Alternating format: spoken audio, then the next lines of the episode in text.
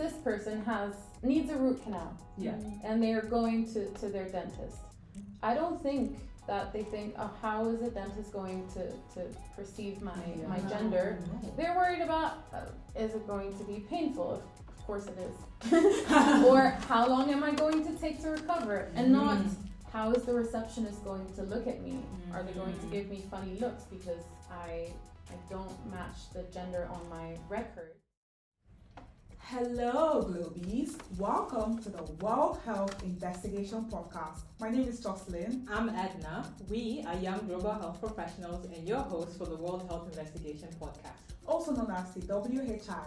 We will be discussing all things global health, unpacking the most controversial health and social issues. as well as promoting new wave global health development and equity.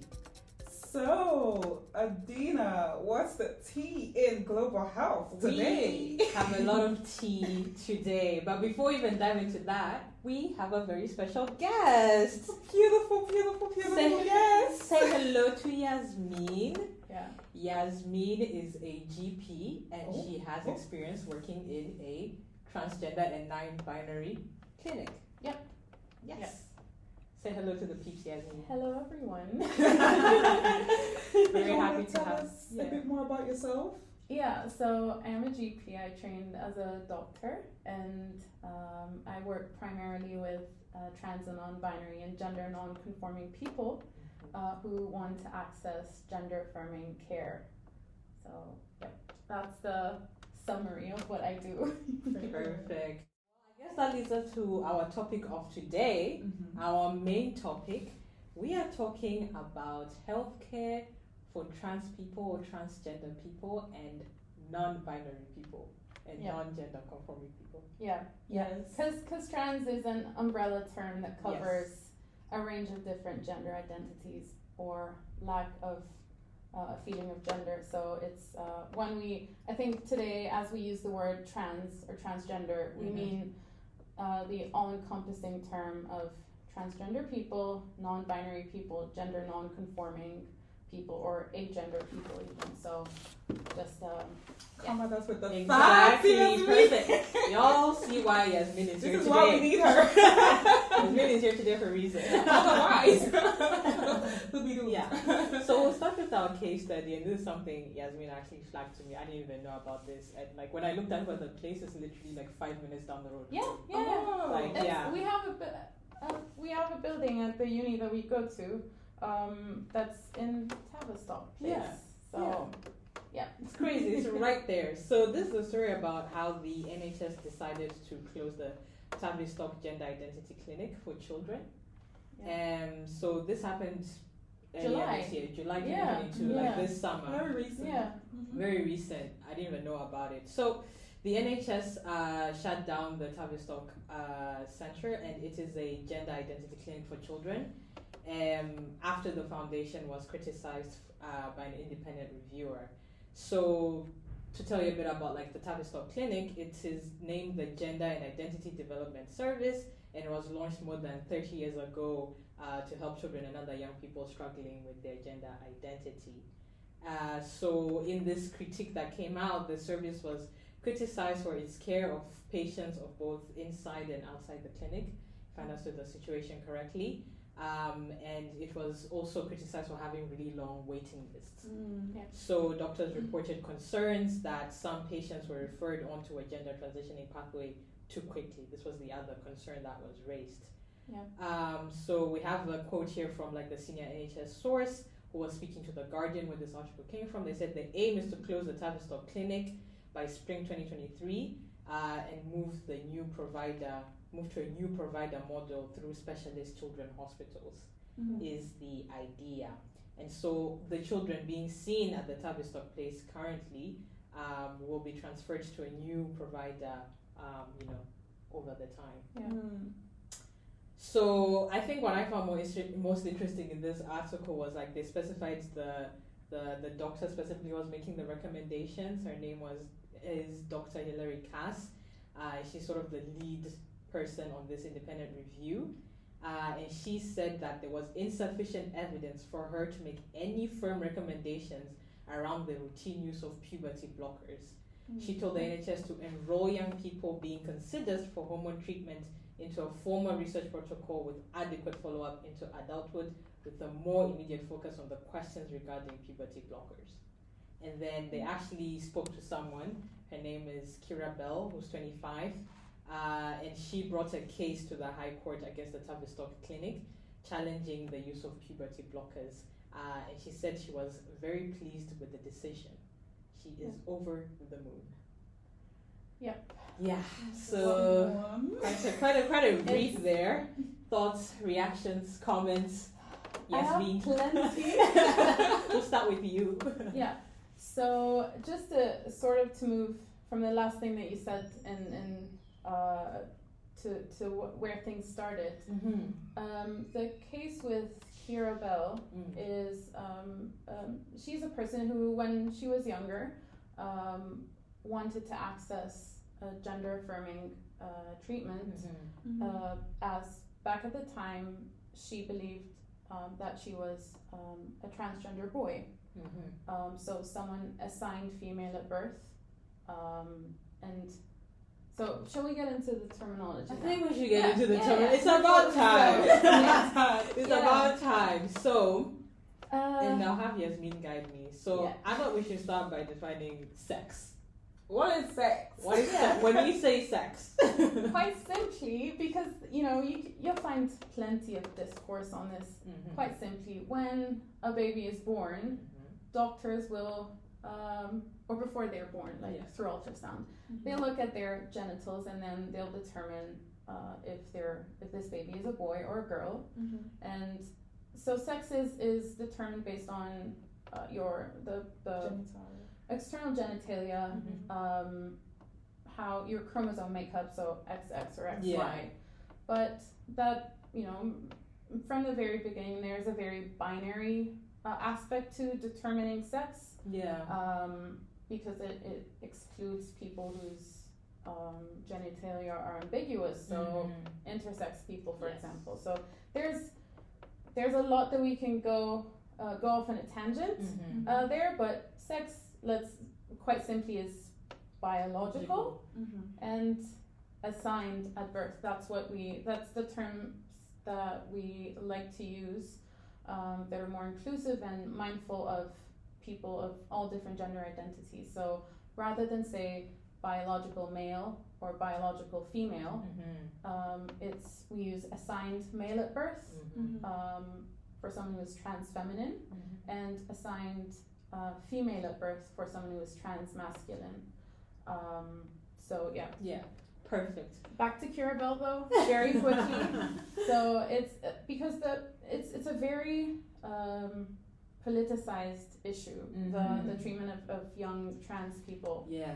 um, and and so Keira Bell accessed gender affirming uh, care through the NHS Mhm. and then a few years later, um, she brought a court. There was a court case um, against the Tavistock that they allowed her to get um, puberty blockers and uh, testosterone, Mhm. and some of the effects of uh, hormones are permanent. Yeah. And so now she was thinking that I should not have. Uh, I should not have been cleared to get this treatment. Mhm. And so there was a ruling that children cannot consent to Mm. um, accessing puberty blockers or gender affirming treatment, Mhm. and that's the and from that was uh, came out the need or recommendation to n- make things slower for young trans people, which is a an issue in and of itself, Yeah. a huge issue. But you know Yeah. that's um, in brief the situation. Thank you for that context. Um, okay, so we've talked about sex. I just want to make sure that everyone we're, we're all on the same page. You know. I also I also have to take the time to like break it down.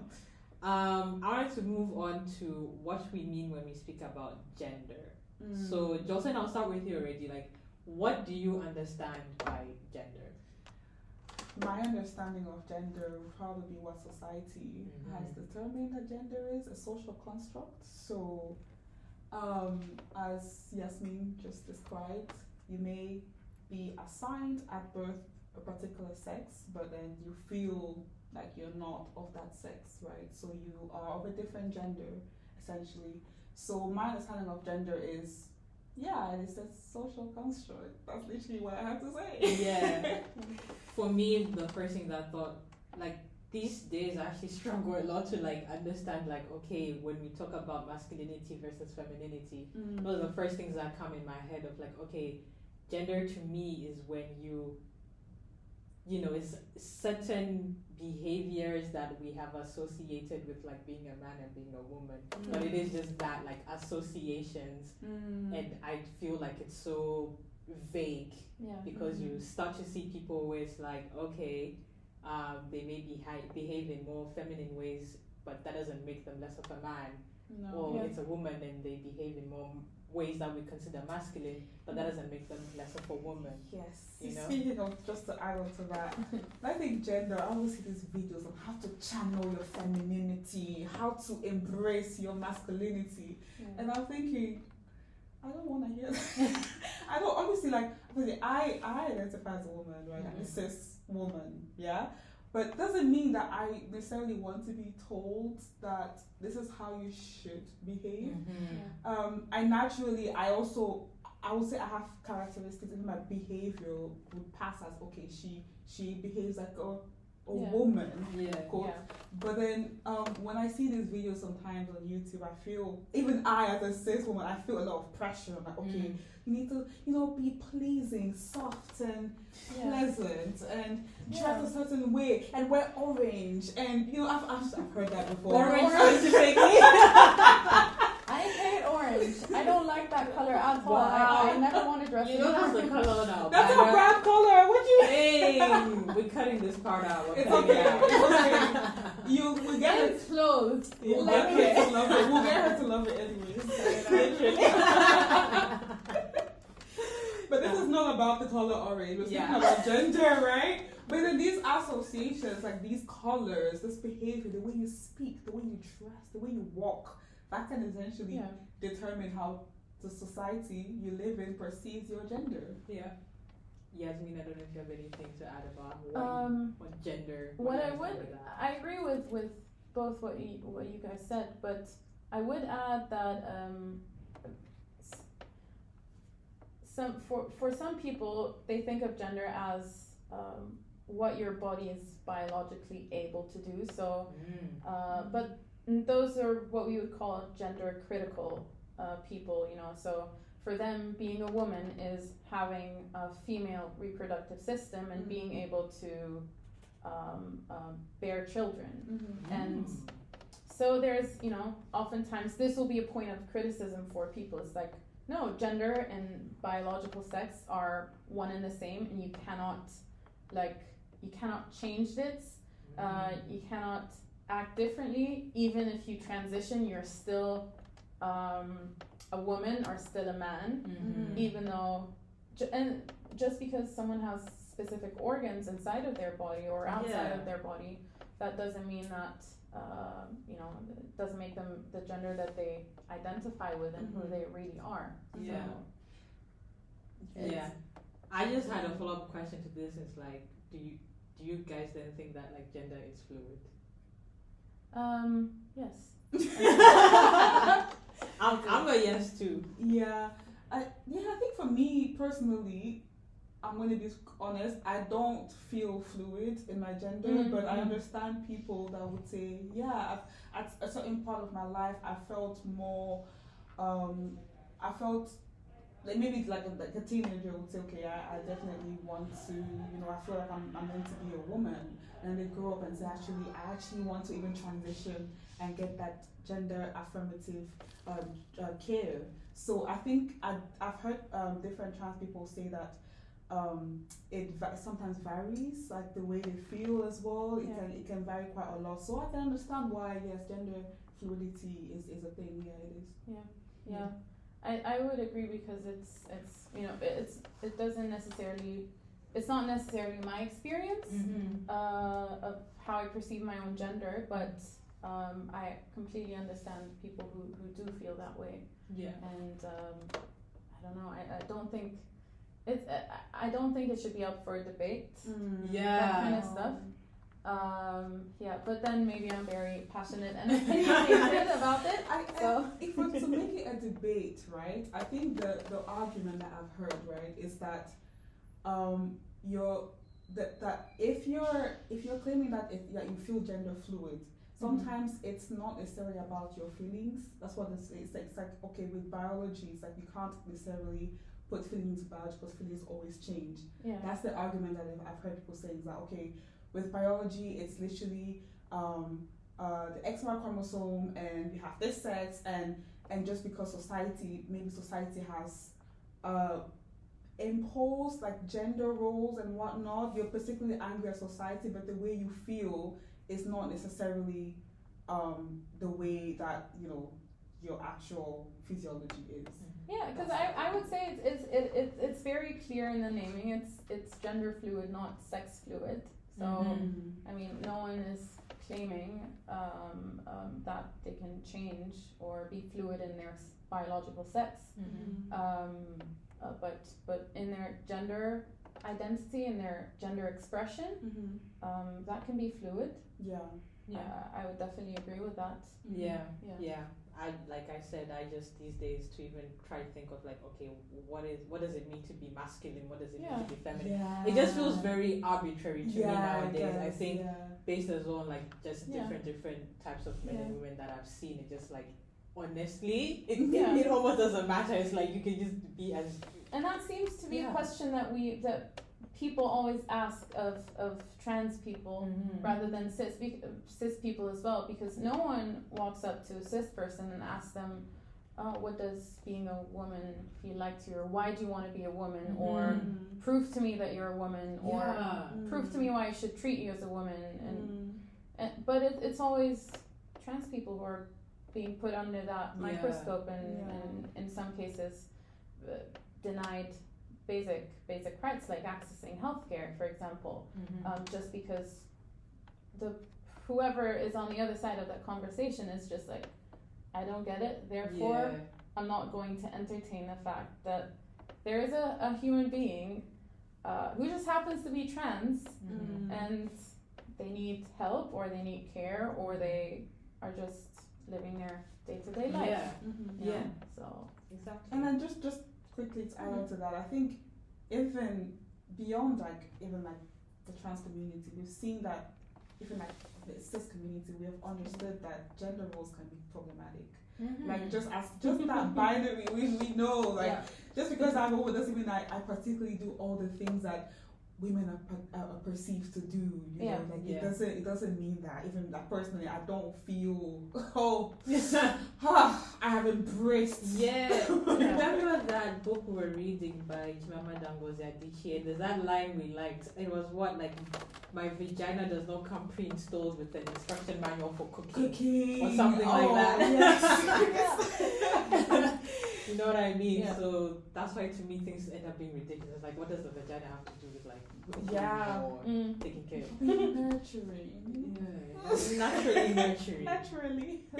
I, I'm sure everyone knows people in their life who like just for lack of a just to generalize who know women who are not nurturing and Mm. they know men who are very nurturing Mhm. and even if someone if someone is in the um, quote unquote regular family setup which Mhm. is uh, um, a cis mom a cis dad and then uh, children uh, you, you like the roles of being a mom or a dad aren't they aren't fixed No. Mm. it, society has told us that they should be fixed otherwise you're a bad mom or a bad dad or Mhm.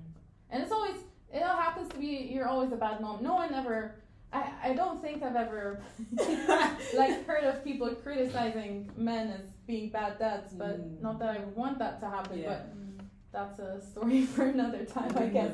The bad dads are just the ones that are not there. I think though, I think I think but that's that's one extreme though. Yeah. So like Yeah. I'm thinking the bad dads are the absent father. The deadly, the deadly dads. Yeah. The- It's it's but anyway, it's like gender roles or um roles of a, a parent. Mhm. They, they they can be they can vary greatly. yeah. Yeah. That I. Yeah. Uh, Yeah.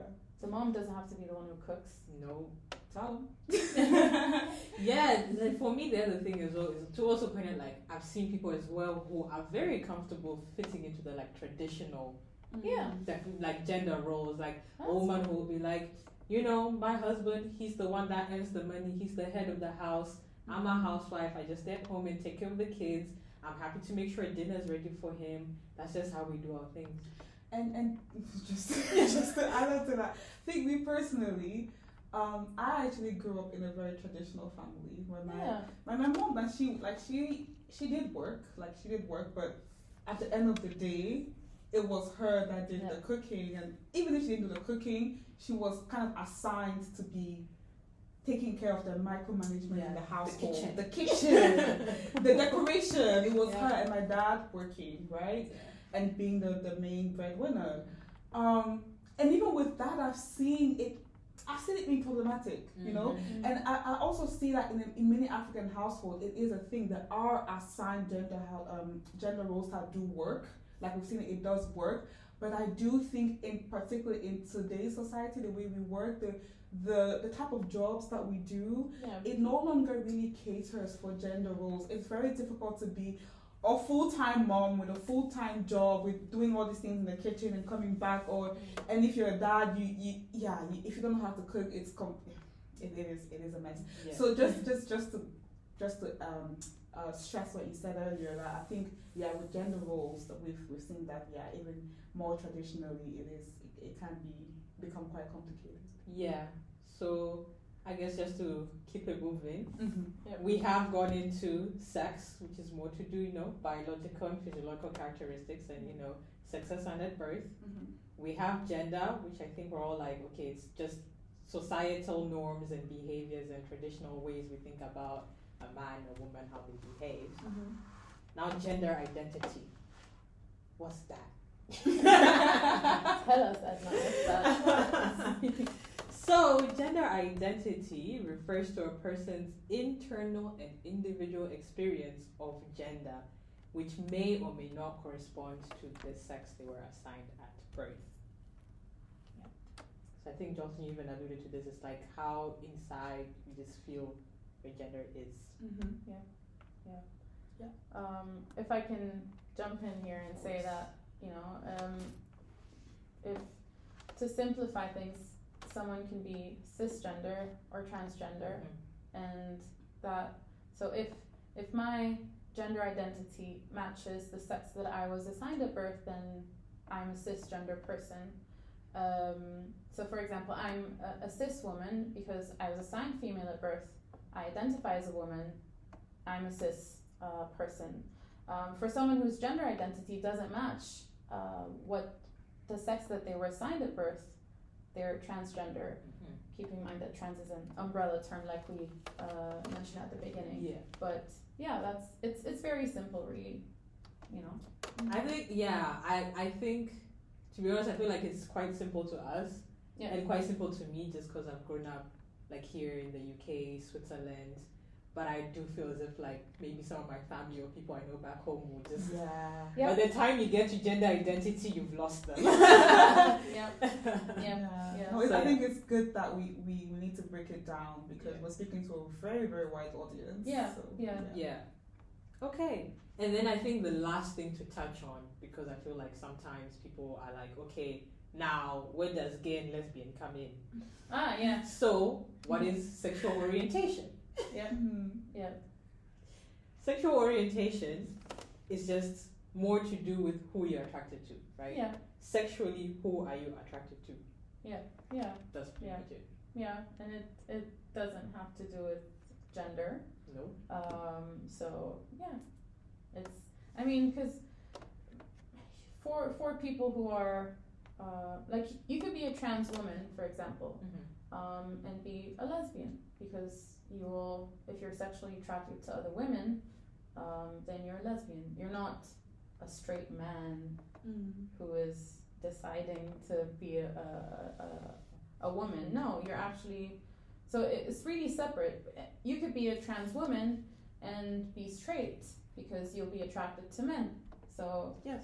honestly, you know, removing the the cis or trans part of the uh, of the label, and then looking at a person. Mm-hmm. If they're a man who likes men, they're gay. Yeah. If they're a man who likes uh, women, uh, they're they're straight. Yeah. If they like both, then they're bi. Yeah. So it's it's really it, it doesn't have to do it like skip the cis or trans Yeah. prefix and, and focus on the, the person themselves. Yeah. Perfect.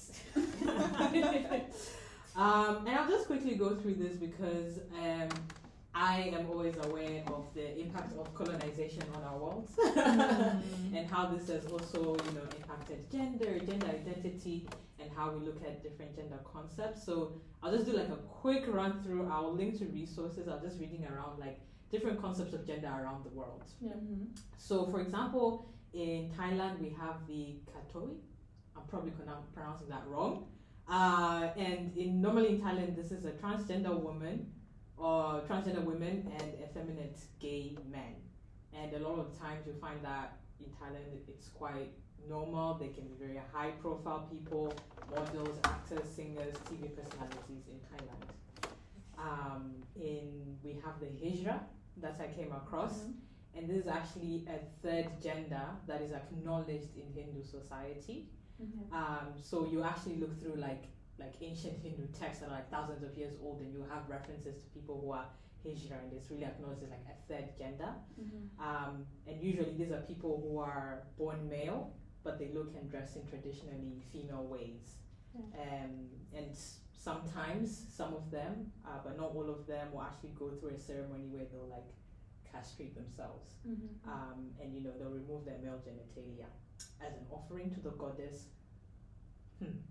Bahuchara Mata.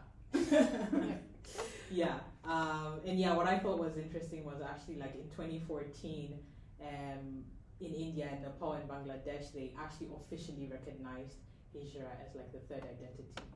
Hmm. Yeah. I can hear people protesting to that already. The, Oh.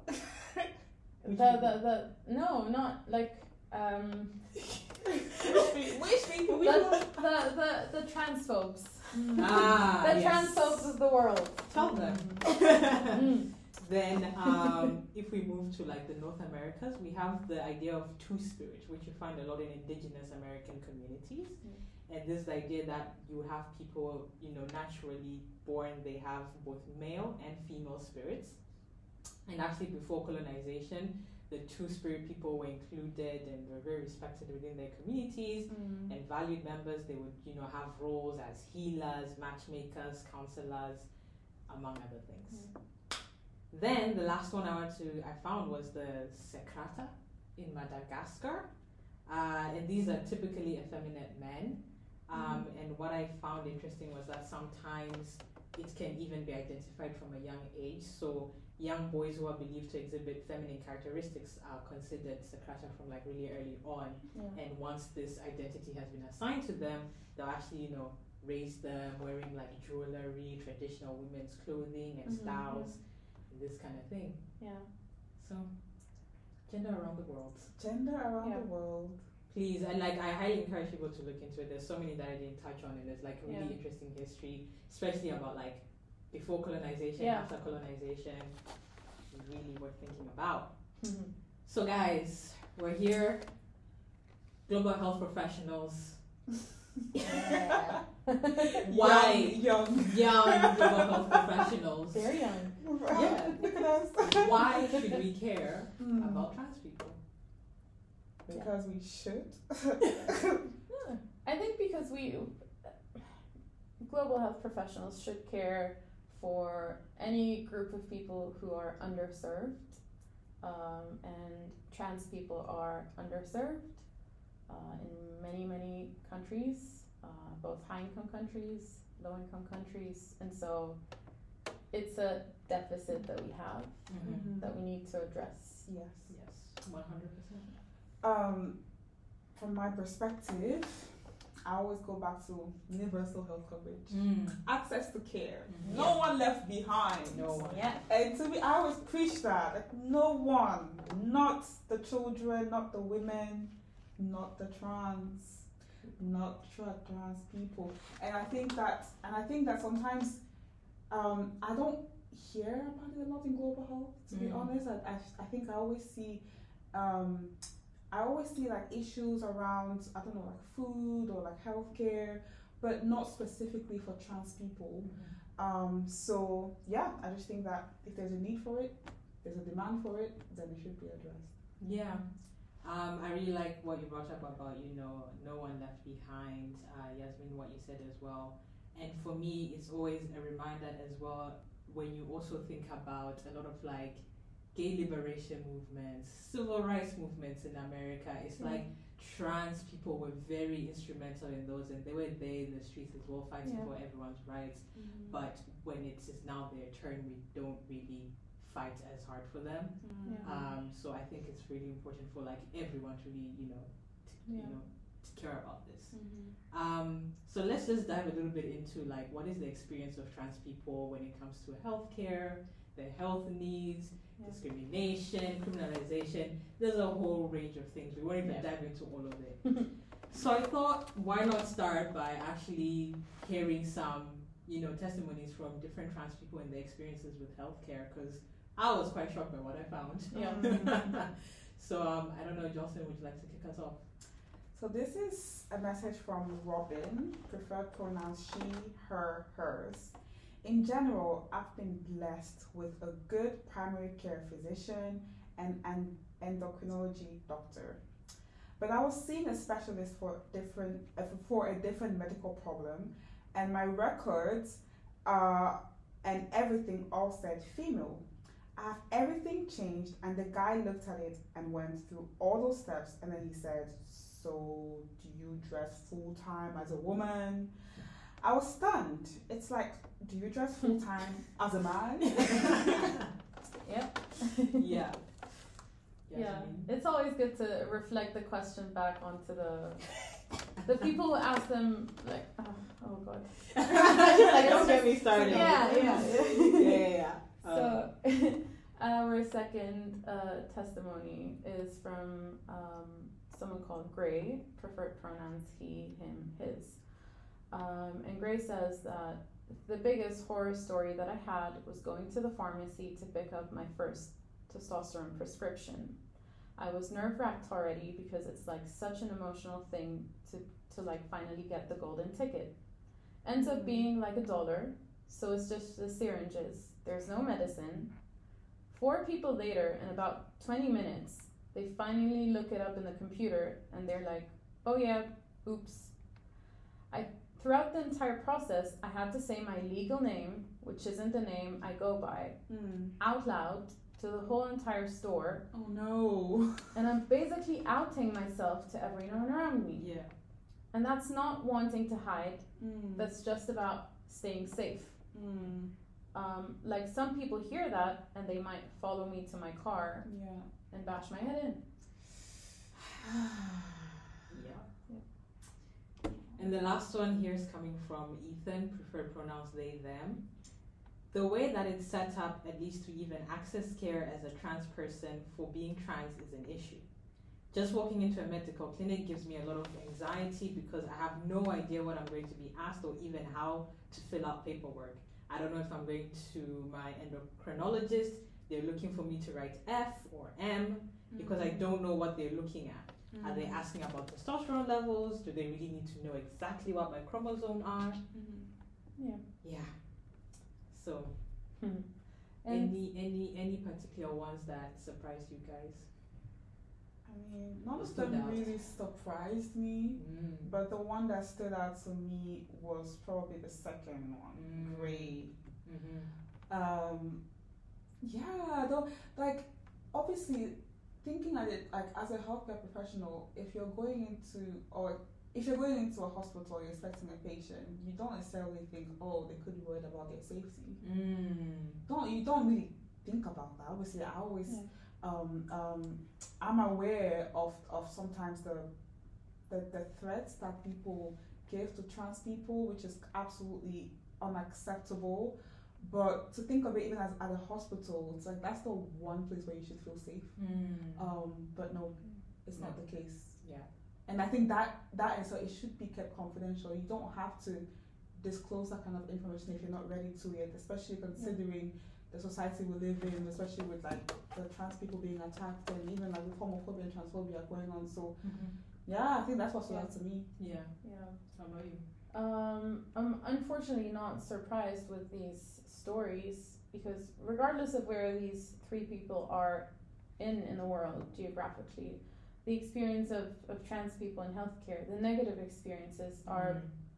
very close um, uh, to one another um, in that you know it addresses confidentiality, Mm. privacy, Mm. safety, which are three basic um, just human rights for for anyone.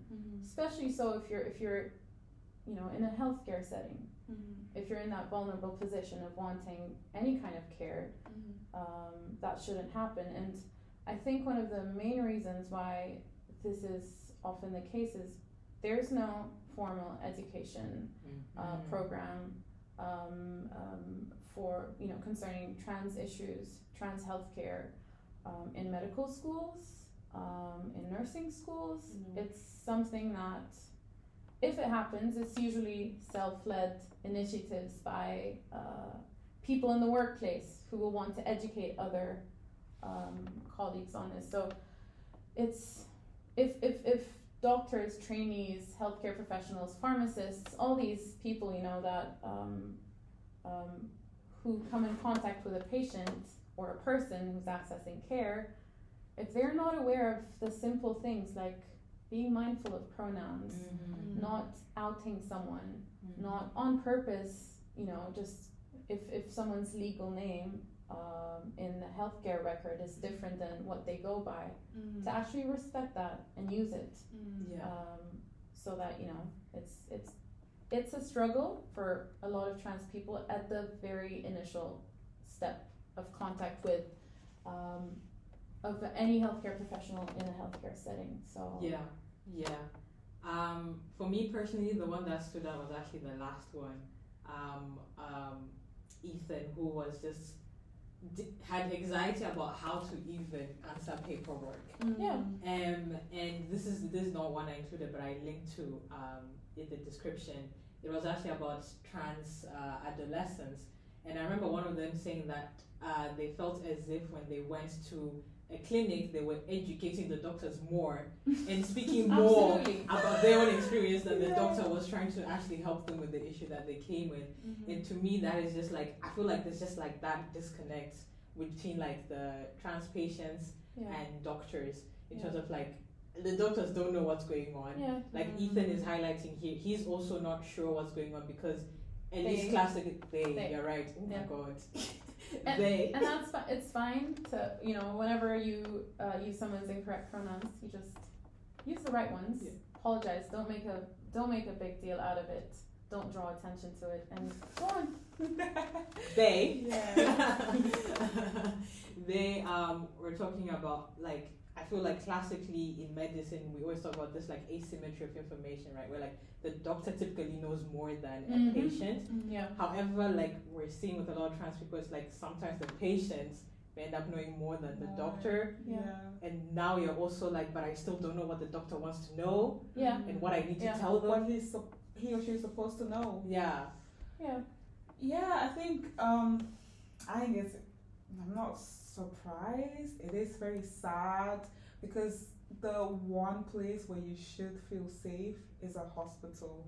Like I get it, right? Society is messed up. We've agreed, but the one place that one we can all say yes. Yeah. But then the one place, at least the medical professionals, like you should be trained for these things. Yeah. Like even when I remember I did a um, a bachelor's in medical science, I never learned anything No. to do with trans healthcare. None Yeah. of that, right? And um and I only like did it like in an internship where I actually had to learn, go ahead and learn like um the the barriers to to, to healthcare for the LGBTQIA plus community. So I think that to me it is quite shocking. that why do you not have that in the curriculum? Yeah. Why? Ge- no, genuinely. Like why? That's my like genuinely. I don't know. Yeah, I don't know. Yeah. because you know the one of the first things that you get taught in, in med school when you're doing your clinical rotations is how to conduct an interview with a patient or discuss their history with them Mhm. their presenting complaint regardless of what it is Yeah. and you know it's it's a very basic thing to to ask someone how they would like to be addressed what their sex is what their gender is and that's not covered Mm. that's not covered anywhere Yeah. Um, so yeah, so now if you don't have uh, protocols, processes in, in healthcare facilities and healthcare settings on how to deal with with uh, with people of all genders and ages and, and every every different thing, um, it, it it it becomes up to the person themselves. Mm. and their opinions, their Yeah. beliefs, whether Mhm. they are um, siding with or against trans people. Mhm. Some, it, you know, so so it, and that's not that's not proper care.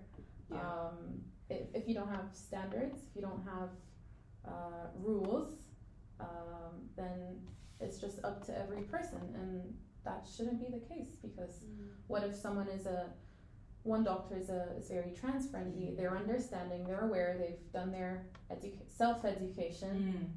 but then the other is absolutely not Mhm. you know so that's there there's a deficit there There Yeah, no, that's that's what I found quite shocking. Of like, I think the overwhelming thing when it came to barriers was this um, perceived or like almost assumed stigma that you might face Mm. in a healthcare setting in particular. yeah Uh, so people were saying, "Ah, no, I don't go to the dentist. I don't do any of that. Mm. I don't schedule, you know, pap smears or whatever it may be Yeah. that, that that may be necessary because of that stigmatization. And I com- completely understand Mm. because even me, I would I would say, oh, I'm actually not sure if the doctor would understand. Like I don't know how they're gonna treat you. yeah You also don't know how the doctor is, like in terms of their own personal yeah views. Like Yeah. they might be transphobic, Mm. and you wouldn't know. They're just treating you rough, and you're like, what's going on? Yeah. yeah honestly and the, the simple the very simple and practical example is if if a cis person has needs a root canal Yeah. And they are going to, to their dentist. I don't think that they think, oh, how is a dentist going to, to perceive my, my gender? They're worried about, uh, is it going to be painful? Of, of course it is. or how long am I going to take to recover? And not, Mm. how is the receptionist going to look at me? Are they going to Mhm. give me funny looks because I, I don't match the gender on my record? and things like that. So it's and it's stuff that that it's a privilege that cis people have, and they don't think of, um, but trans folks do unfortunately. And imagine if you had barriers to every step of the way, Mm. and always wondering, am I going to be safe? Things like that. To be safe. Because Yeah. safety is a huge thing. Yeah, yeah. And I feel like we even see this as a problem in high income countries, which, you know, normally seem, you know, seem to be very like accepting and tolerant. Like now I think about what about in the middle income Yeah. context, like would you even dare um, you know, No. try find like w- I don't even know what you would do. I, I know it many like I think about is it about thirty something in the thirties out of the fifty two African countries that don't don't even I think they they don't prohibit was it they they don't even allow homosexuality. mm. Yeah, it's Criminalized. it's, puni- It's it's criminalized, punishable yeah, by it's punishable death in some in some death. countries. So it's it's yeah, I think in many it's it's quite uh, yeah. Yeah. I mean, I personally can speak from like the Zim context. It was an Mm. article I was just reading as well, just to try and understand, uh, you know, in a low middle income country, like what Mm. is what is the journey there, um, and specifically in Zim. So it's not as if there's a law particularly criminalizing being trans, Yeah. But there is just gray areas in the law. What is very clear is like homosexuality, having sex with a man, and stuff like this. That is criminalized. Um, and um, da, da, da, yes, so Zimbabwe is one of, like you're saying, Jocelyn, 32 African countries out of 54 where same sex intercourse is outlawed. Um, and there was actually a case I was reading about a woman in Zimbabwe where she um, entered a woman's bathroom and she was charged with a criminal nuisance. Uh, so this is just like giving the context there in Zim as to understanding, okay, in such a context where you're not even ex- uh, accepted, there's a lot of discrimination. How do you even exist as a Yeah. trans person? Where do you find care? Um, and I see that I was seeing in the article that many people will actually like smuggle in like ho- like hormones, for example, from neighboring countries, Botswana, Mm. South Africa, and the major concern there was, uh, Yasmeen, you may know better, is that hormones they have a particular shelf life and like a temperature which they need to be kept at.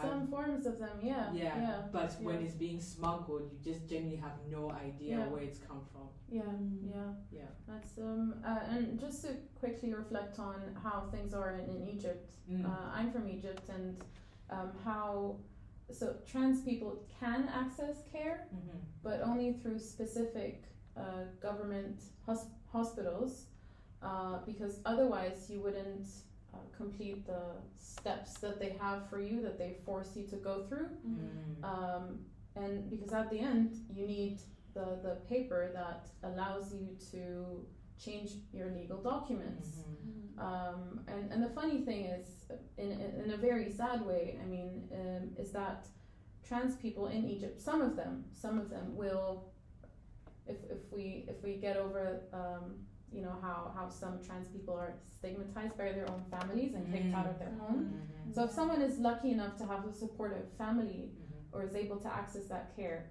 and they go through their assessments, they go through hormone replacement therapy, Mhm. they even have uh, gender affirming surgeries, Mhm.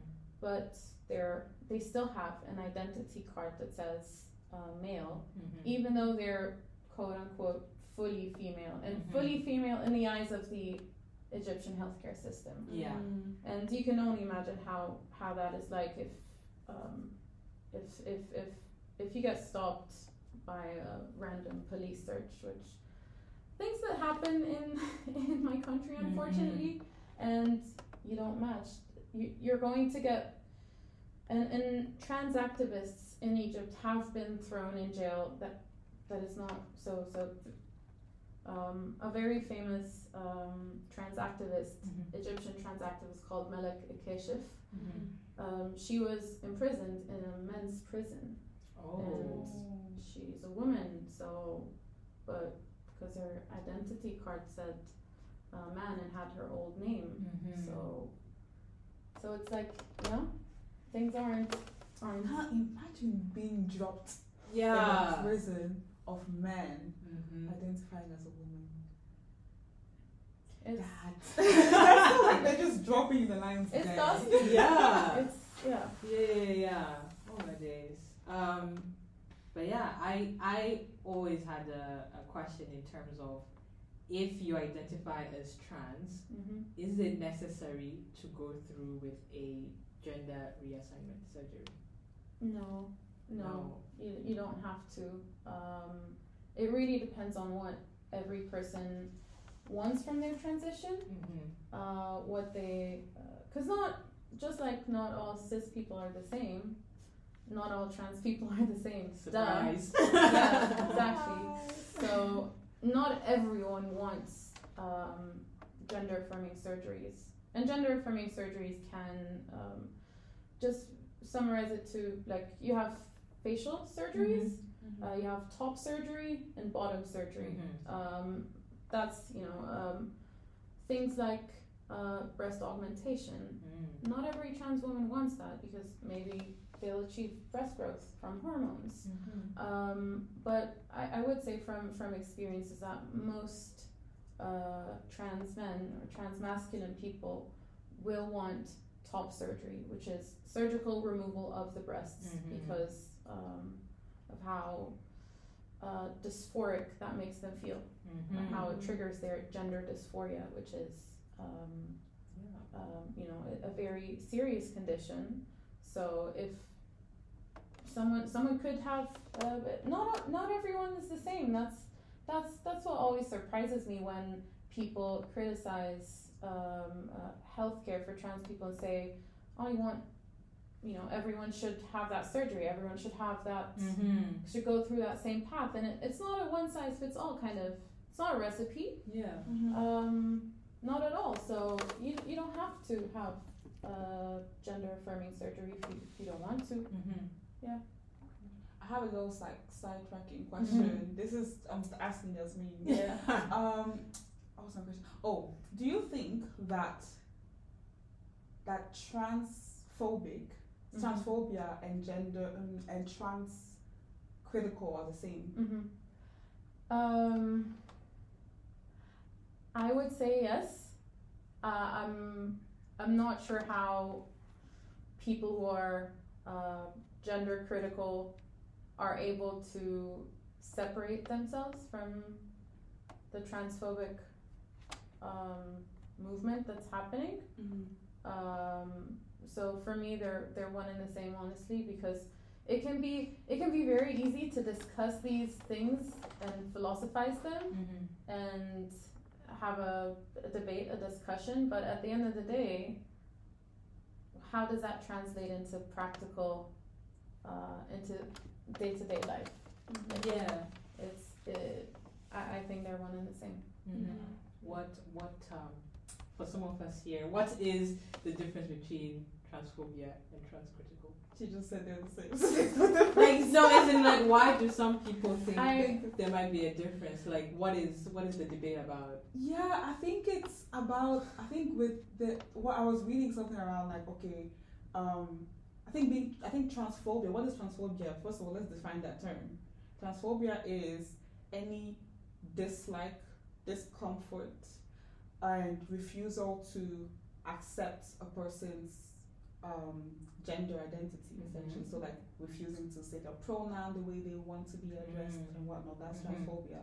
Mm-hmm. And the gender critical stuff was more around asking questions like, um, for example, with the you know the Kathleen Jenner, Kathleen when Yes. she when when she changed her her gender, she actually like had got the gender affirmative care and ca- became a, a woman. Um, she they were kind of saying that oh there are questions around oh if you if you are um, if you are okay if you were initially a man Mm-hmm. and then you change you become a woman and you're still attracted to women um how do you know that it's not based on your feelings and they're just asking they still i think it's still like one person will say yeah it's transphobic but then they're just saying okay we need to be able to ask questions and say for example if a doctor is um trying to diagnose a patient right Mm-hmm. like based on do like a differential diagnosis and and try to understand for example the they may be at risk of having don't prostate cancer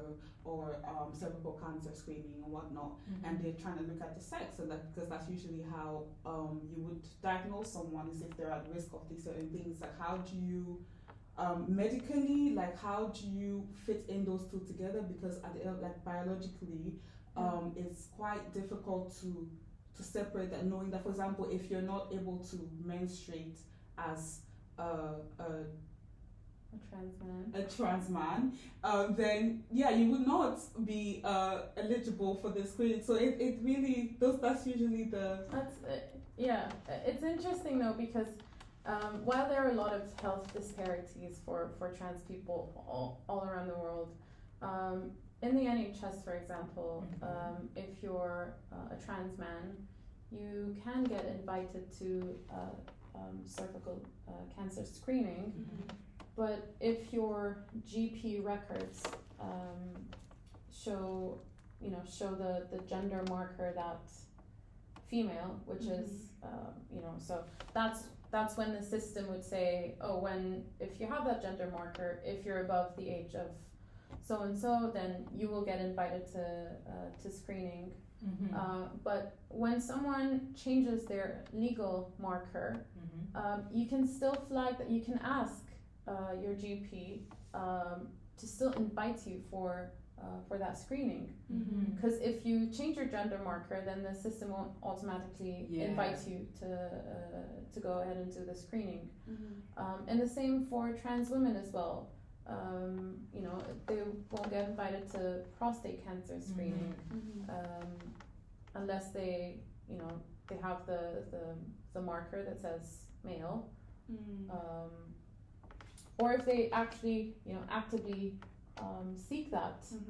Yeah. Um, so yeah, and because if medically speaking, if you have the organ in your body, Mm-hmm. um, then you should check for diseases that could um, affect that organ. Yeah. Mm-hmm.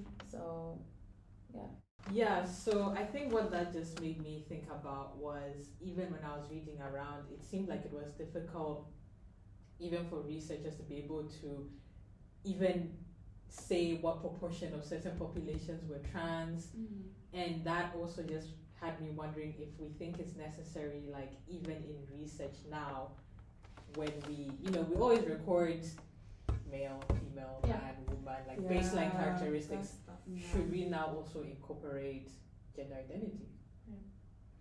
Do you think that that's going to be helpful? dissertation, I did do that. I had a, I had sex like male, female, and then we have gender identity um, once. But that that was because that was more for like a HIV study though, Yeah. Mhm. around like HIV and COVID, because it was relevant. Mhm. But it might not be relevant in, in every single study. I think it depends on the study, Mhm. uh, what the study design is, what we're tr- what the qu- research question is. Yeah.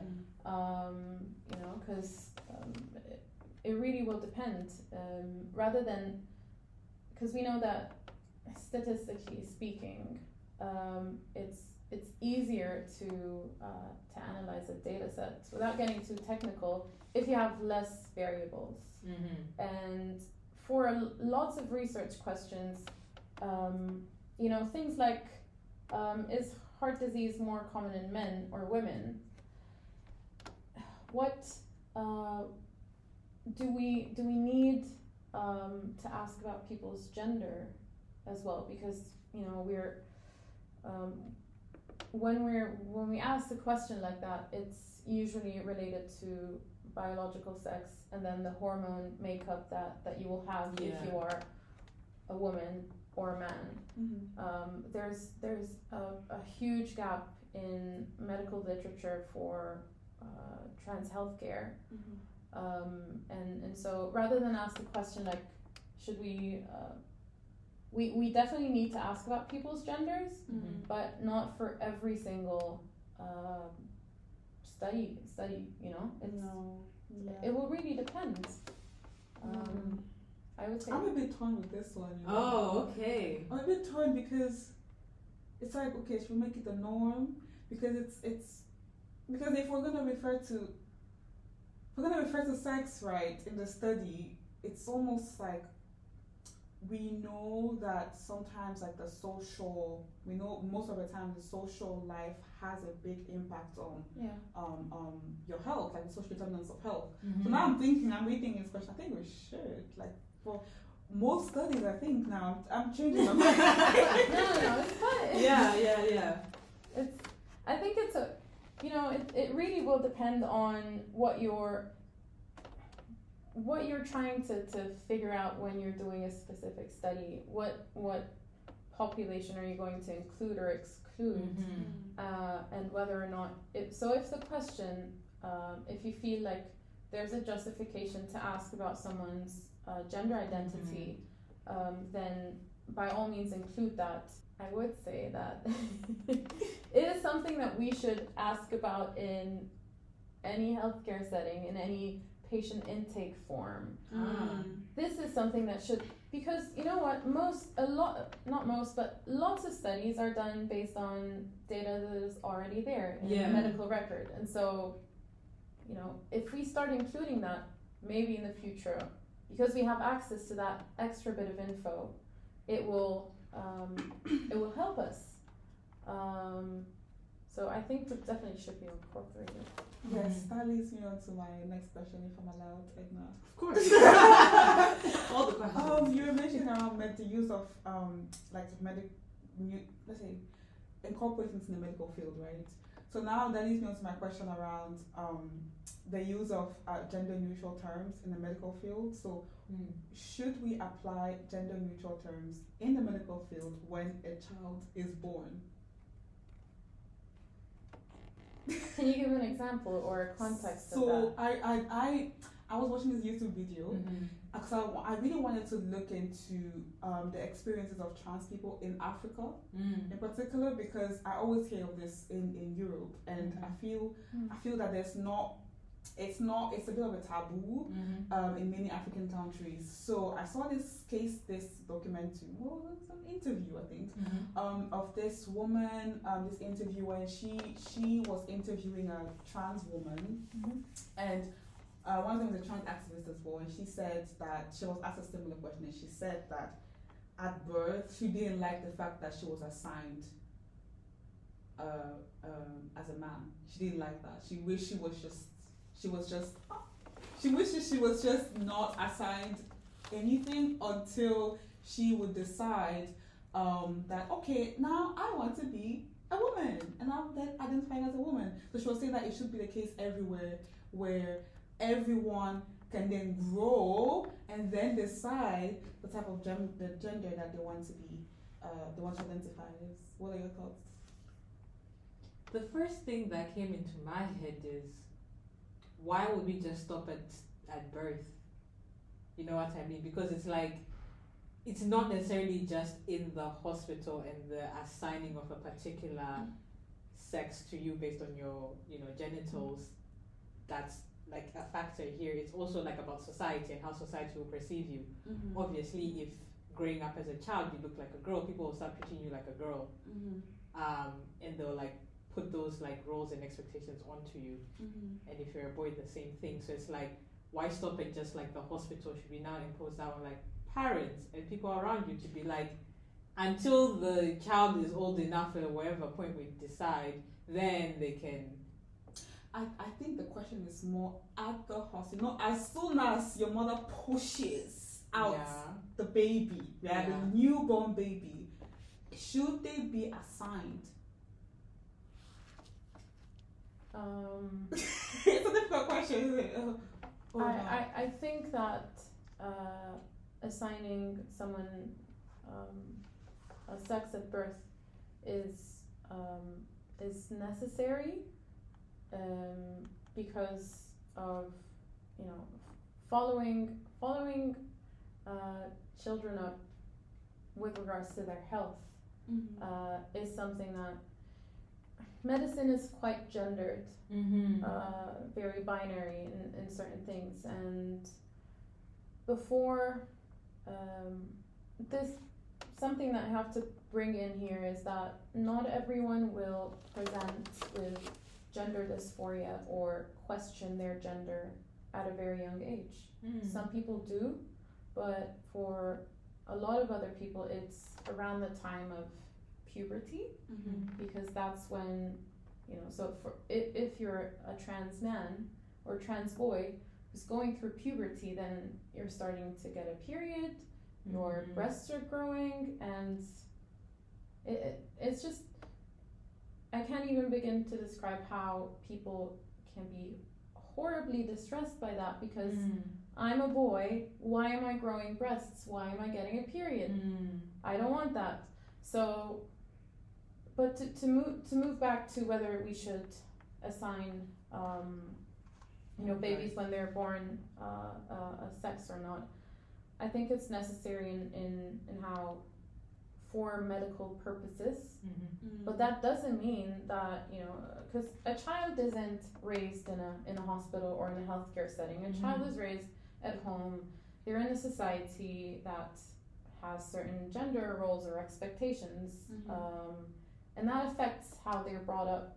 Um, and so, I I don't I don't see the why we need to erase that label uh, at birth, knowing that there are benefits to having Yeah. that label. yeah i feel like yeah you And the, put the, it better and the question should be like, rather than you know remove that label entirely at birth, uh, it should be that we should work on improving conditions so that if uh, um, someone starts presenting differently Mhm. or if they start experiencing gender dysphoria at whichever uh, age, if they start wanting to uh, experiment with with how they how they dress, how they act, then there should be space to change that Mhm. rather than say let's just get rid of the of the of the frankly important label Mhm. Mhm. um, at birth and and focus on making things more flexible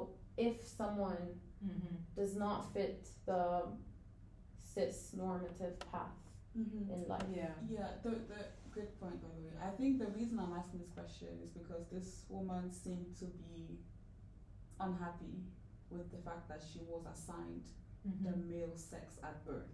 Yeah. She wishes that was not because maybe it, maybe that is also contextual contextual because she was in a place where it's quite um it's not safe. Mm-hmm. Um, so maybe that's why. But I've I've also seen a few um, cases like this where in, in within the trans community where they say I don't with my children when I raise them I Mhm. would not even disclose. Um, you know when they have a gender reveal, they have Yeah. um, uh, baby showers and what they they will not disclose the sex of the baby. Yeah. Yeah, that is my thing of like I almost feel as if removing it at birth when a baby is born is almost pointless because it's like they like Yasmeen was saying they're gonna go out into society anyway where I feel like these gender norms will be imposed on them anyway. Mm. So it's like you know removing that at the hospital to me I think will not have that great of an impact Right. actually. Mm. Yeah. Um, I think it's good to, uh, to to remember, like like you said, Jocelyn, that things can be very contextual for, for Mm. people, and Mhm. so, mm, you know, and similar to, to that woman who said that, lots of of trans people will say that they wish they were born cis because, um, and understandably, uh, because their life, they believe and, and I think because of cis privilege that their life would have been easier. They wouldn't have had the barriers in many, many different areas of, of, of life, you know, socially, medically, all these things, even in their families. You know, so being born cis would have been less problematic uh, for them. Um, and some people choose never to disclose that they're uh, that they're trans Mm-hmm. except to very few of you know close people, um, and that's completely fine. But on the other hand, some trans people are very proud of of being trans, and they want to show that off. They're happy to discuss that. They openly say that, and honestly, this is okay. That's okay, as long as you know you feel safe Mm-hmm. in disclosing that, then disclose that if you want to. If you Mhm. don't feel safe, then then you know, and you no no one should blame anyone or point fingers and say, oh, but how do you not tell people that you're trans? Like, it's none of your business. So, so would you encourage in, in our society now? Would you encourage that parents don't disclose the sex of their baby? No, no, I wouldn't. I mean, I can't make a recommendation as to what someone, to, you know, to, to do with their child in terms of raising them because it's not. Um, that's not a, a medical issue. Yeah, I think the, the reason why I'm asking this question Mm. is because these these people were particularly referring to um, like developing a gender neutral society, Yeah. Mm-hmm. encouraging gender just gender neutralized, just removing all the Yeah. binaries. all You can you can definitely work towards being becoming a more gender neutral society and Mhm. removing some of these very rigid and oftentimes pointless binary uh, uh, attitudes Yeah. um, but still and still be able and still tell people that um, my um, my son daughter or my child Mhm. re- anything that you want it's but it, it doesn't have to be everything is gender neutral including um, removing that label not telling people what uh, gender your child is. Mm-hmm. um, so I wouldn't recommend that as a whole, but I, I would recommend that society moves to a more gender neutral um, outlook with things like the names that we give to certain jobs or how we how we label um, certain sections in, in shops when you go shopping for clothes, for example, and removing the um, just being more inclusive Mm-hmm. it's Mhm. it's tiny steps it doesn't have to be i don't think anyone is is coming out and, and saying we need to uh, completely obliterate gender sex Yeah. nothing there's no difference because there is a difference, Mhm. but it, it's fine. It's fine. It's fine. It's fine. I It's mean, fine. It should be allowed. yeah, it's, Yeah. it's it's normal to be different. Yeah. I think I think um, ignoring the sex might actually become more problematic. It might do more harm than than, than initially intended, because now it's going to be like, but I want to know, like, the, because they, I think they. They were saying that okay, um, I with my children, I will not um, disclose the sex of their baby, of the baby or whatnot. Mm. But they also saying that family members were really curious. They really, they really wanted to know what um what sex the child is because they wanted to come and maybe give gifts and whatnot. So I think it it creates that ambiguity as well in terms of like hmm Yeah. just just being nosy. Yeah. But but that's up for every um, parent to, to decide really if they want to to do that for their child or not, Mhm. um, rather than you know, uh, it's it, it really is different. It's a very personal choice, I'd say. Mhm. Um, but I wouldn't recommend it as like a. I wouldn't recommend to it everyone. Yeah. to everyone. Yeah. Yeah, yeah.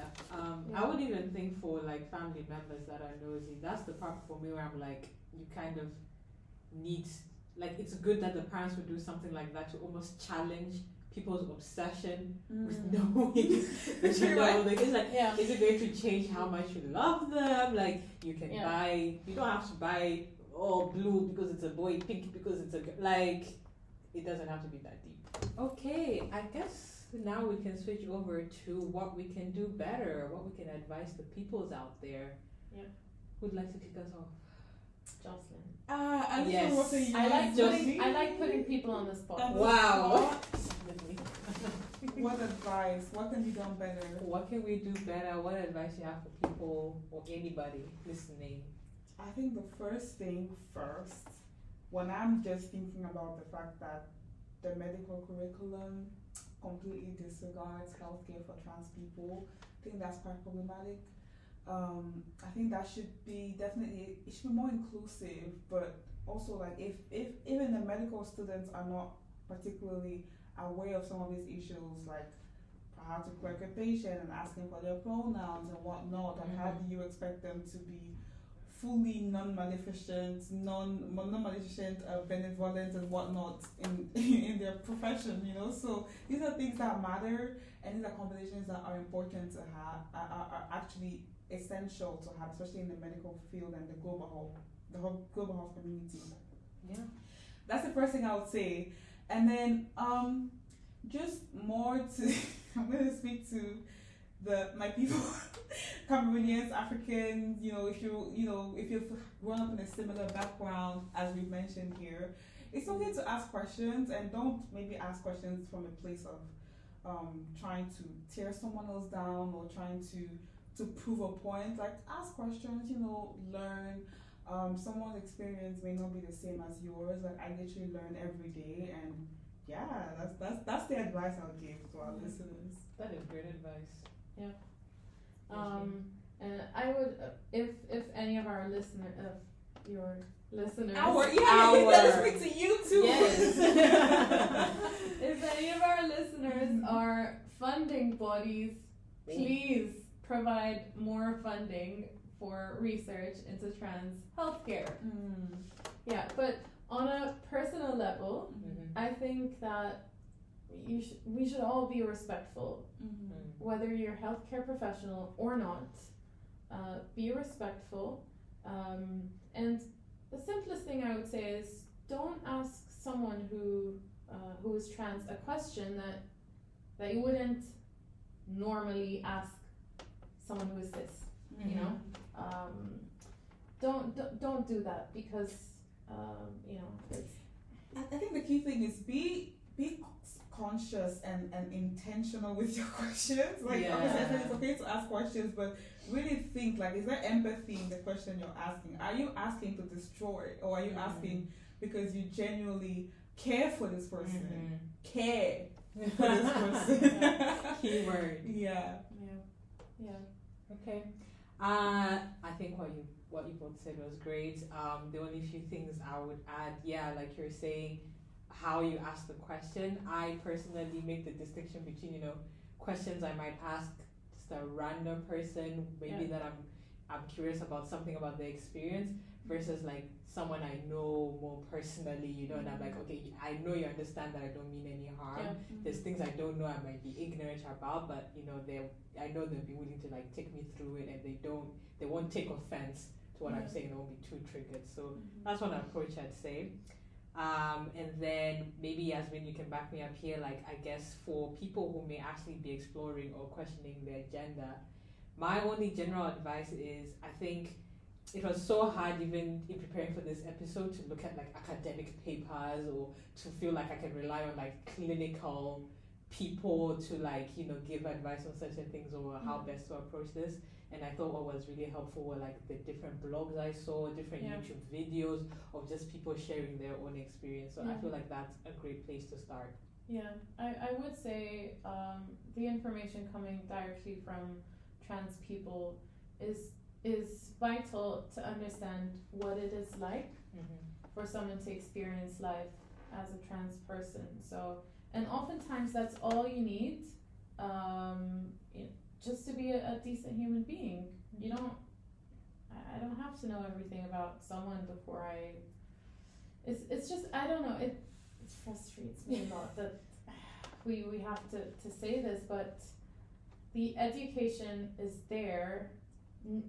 Unfortunately, you know, you, you can't force people to uh, to learn about something, but I would advise everyone to be very curious Mhm. and seek information out uh, from from sources that directly from from from the, the the group of people that you know just listen to what their experiences are um, you know and and yeah we we are three cis women talking about this but we're all of us are learning Mhm. we want to learn we want to be corrected if if something's been said that is not um, that is hurtful or you know. Yeah. And that's something that you know everyone should should keep in mind. Yeah. Uh, keep an open mind be respectful and mindful and intentional. Mm-hmm. like you said jocelyn with with your questions. Mm-hmm. um, yeah.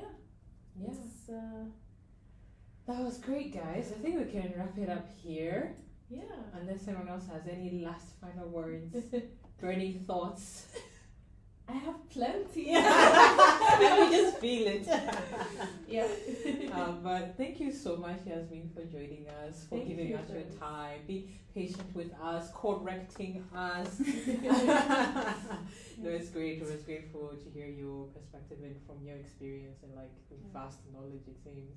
Mm-hmm. yeah I, I could talk about this for ages Yeah, guys. And also, this final, final disclaimer. Please, please, please bear in mind that we are young people speaking about this topic. Obviously, we've done some research here and there. Ja- Yasmeen is a GP and she has her own experience, but it is not the final and all answer to every question we've mentioned here. yeah. We are entitled to change our minds about certain questions that we've discussed here, Mhm. but it doesn't mean that oh this is this is it, right? We're literally just spreading awareness around these issues. We're raising awareness around like um, barriers to care for trans people, and we hope to see a better space in the global health community Yeah. where everyone feels included.